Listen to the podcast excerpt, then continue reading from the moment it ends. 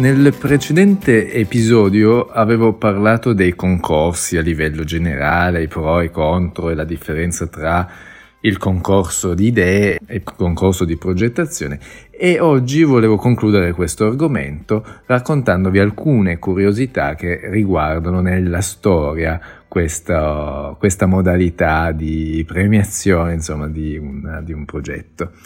Per esempio, qual è stato il primo concorso nella storia, il concorso di architettura? Allora ero sicuro che ricordavo dall'università che avevo studiato, un professore aveva detto comunque sia che fosse il concorso che fu fatto per assegnare lavori per la cupola di Santa Maria del Fiore a Firenze nel 1418 tutto. In realtà poi sono andato a cercare adesso su internet non si trovano granché di informazioni se non che poi ho visto che forse nella, già nell'antica Grecia si era assegnato dei lavori secondo un concorso. Quindi non ne sono più tanto sicuro, però sicuramente i concorsi per come li, li, pensiamo oggi, per come siano proprio concepiti, quello della cupola di Santa Maria del Fiore è sicuramente tra i, i, primissimi, se non proprio il primo, nell'epoca diciamo moderna. E stiamo parlando quindi di una modalità così innovativa che è stata quindi in certo modo inventata o applicata in Italia a Firenze proprio per la grande cupola importante che poi fu, come sappiamo, vinta da Filippo Brunelleschi. Però già qui può nascere una bella storia interessante proprio perché mm, che riguarda appunto questa fase, questi concorsi, per cui nel 1418 che, che fu bandito questo concorso, per cui non si riusciva precedentemente a trovare un modo eh, senza dover costruire tutta una struttura interna alla cupola e, quel, e, e in quel caso era veramente di dimensioni troppo elevate, notevoli per fare un lavoro di quel genere, quindi si doveva cercare una soluzione che fosse autoportante e che all'epoca ancora nessuno era riuscito a, a, a mettere in pratica. E quindi fu fatto questo concorso in realtà non ci fu un vero e proprio vincitore, però fu poi assegnato l'incarico a Filippo Brunelleschi e anche a Lorenzo Ghiberti. Avevano vinto, diciamo, tutte e due nonostante il premio non fu dato. e quindi tutte e due do- teoricamente dovevano collaborare insieme per fare la cupola. In realtà, come poi sappiamo nella storia, noi diciamo che la cupola è di Brunelleschi e non di Ghiberti, infatti i due non andarono per niente d'accordo e Ghiberti in quel caso si dissociò dal, dal lavoro, si, non, non, non, se ne occupò più e quindi proseguì da solo Brunelleschi e come sappiamo l'esito è stato più che positivo perché ha trovato una soluzione innovativa per l'epoca con, per una struttura di quel genere, di quelle dimensioni, per cui ancora oggi possiamo ammirare. Poi facciamo, faccio un passo nella storia bello importante, ma un'altra anche parte interessante, anche che ricordo dagli studi dell'università, per cui mi ricordo bene, è il 1851 che fu realizzato in quel caso, quindi il concorso era, fatto, era stato fatto qualche anno precedente, il Crystal Palace eh, di Londra, che è questo importantissimo dal punto di vista architettonico edificio fatto in ferro e vetro e fu fatto per un'esposizione internazionale di, appunto a Londra, eh, se non erro fu montato ad Hyde Park. E anche in questo caso la curiosità è che non ebbe vincitori, nonostante ci furono 245 progetti, per cui poi invece fu assegnato a un costruttore di serre, questo Joseph Paxton, che ormai entrò nella storia proprio per aver creato un edificio in ferro e vetro che era assolutamente innovativo per l'epoca,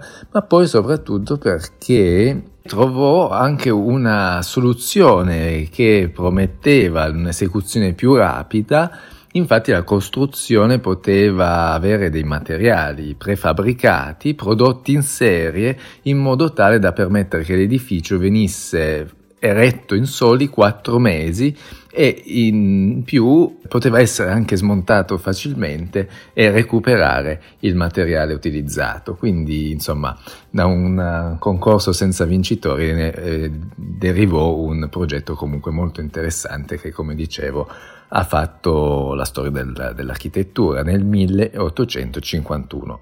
a Londra. Purtroppo poi un incendio è arrivato fino al 1930, qualcosa giù di lì, poi purtroppo un incendio ha distrutto tutto e non è più stato ricostruito. Comunque, un altro progetto abbastanza complesso, un altro concorso abbastanza, abbastanza complesso fu uh, l'Opera House di Sydney per cui nel 1957 vinse questo importante concorso il, l'allora sconosciuto John Hudson, che è un architetto che ormai conosciamo, per cui anche si è distinto non solo per, questa, per questo progetto, ma che all'epoca appunto non nessuno lo conosceva e a dire la verità avevo anche studiato proprio questo concorso all'università, per questo che ve ne parlo, e per cui c'era un concorso di idee senza troppe regole, anzi veramente poche, forse troppo poche, per cui lui presentò dei disegni molto futuristici, molto forse anche un po' irrealizzabili, infatti la progettazione di questo edificio fu molto complessa, eh, molto travagliata e con molte spese economiche in più rispetto al preventivo iniziale, per cui fu anche tutto uno scandalo, si, uno scandalo anche insomma, giornalistico, per cui screditarono l'architetto, fu poi anche estromesso dal, dal progetto, proprio per le difficoltà anche costruttive. Quindi in quel caso c'era un concorso che sì, fu vinto per un'idea così innovativa, ma che poi in realtà eh, non era così facile da realizzare, secondo anche le indicazioni dell'architetto, e o comunque poi ovviamente chi la colpa, chi tra il costruttore o l'architetto, come dicevo, le polemiche sono state tante, poi in realtà l'opera è stata conclusa, è una architettura importantissima eh, super conosciuta, e, però insomma per arrivarci è stato molto molto complesso e, e molto mh, travagliato. E poi vorrei concludere con un altro concorso molto recente del 1970 che però anche qui segna una, un'importante tappa nella storia dell'architettura contemporanea in questo caso e siamo a Parigi. E quindi non potevo che non parlarvi del velocemente, non potevo che non parlarvi del Pompidou, tra l'altro vinto dall'architetto italianissimo Renzo Piano insieme all'epoca a Richard Rogers e anche a Gianfranco Franchini in realtà anche alla, c'era la moglie nello studio, eh, la moglie di Richard Rogers, che poveretta non viene molto citata. In ogni caso è sicuramente anche questo un concorso molto importante, molto interessante perché siamo al centro, nel centro storico di Parigi, per cui c'era questo enorme spiazzo lì vuoto dove c'era un posteggio tra l'altro, per cui neanche molto valorizzato, però comunque siamo dentro a un centro urbano storico come quello di Parigi e il progetto vincitore tra 681 progetti fu proprio un, uh, lo studio appunto con Renzo Piano e Richard Rogers che a quell'epoca non erano per niente conosciuti, erano dei ragazzotti di 30 e passanni, per cui fare un progetto del genere è veramente stata, è stata un qualcosa di, di incredibile, anche proprio per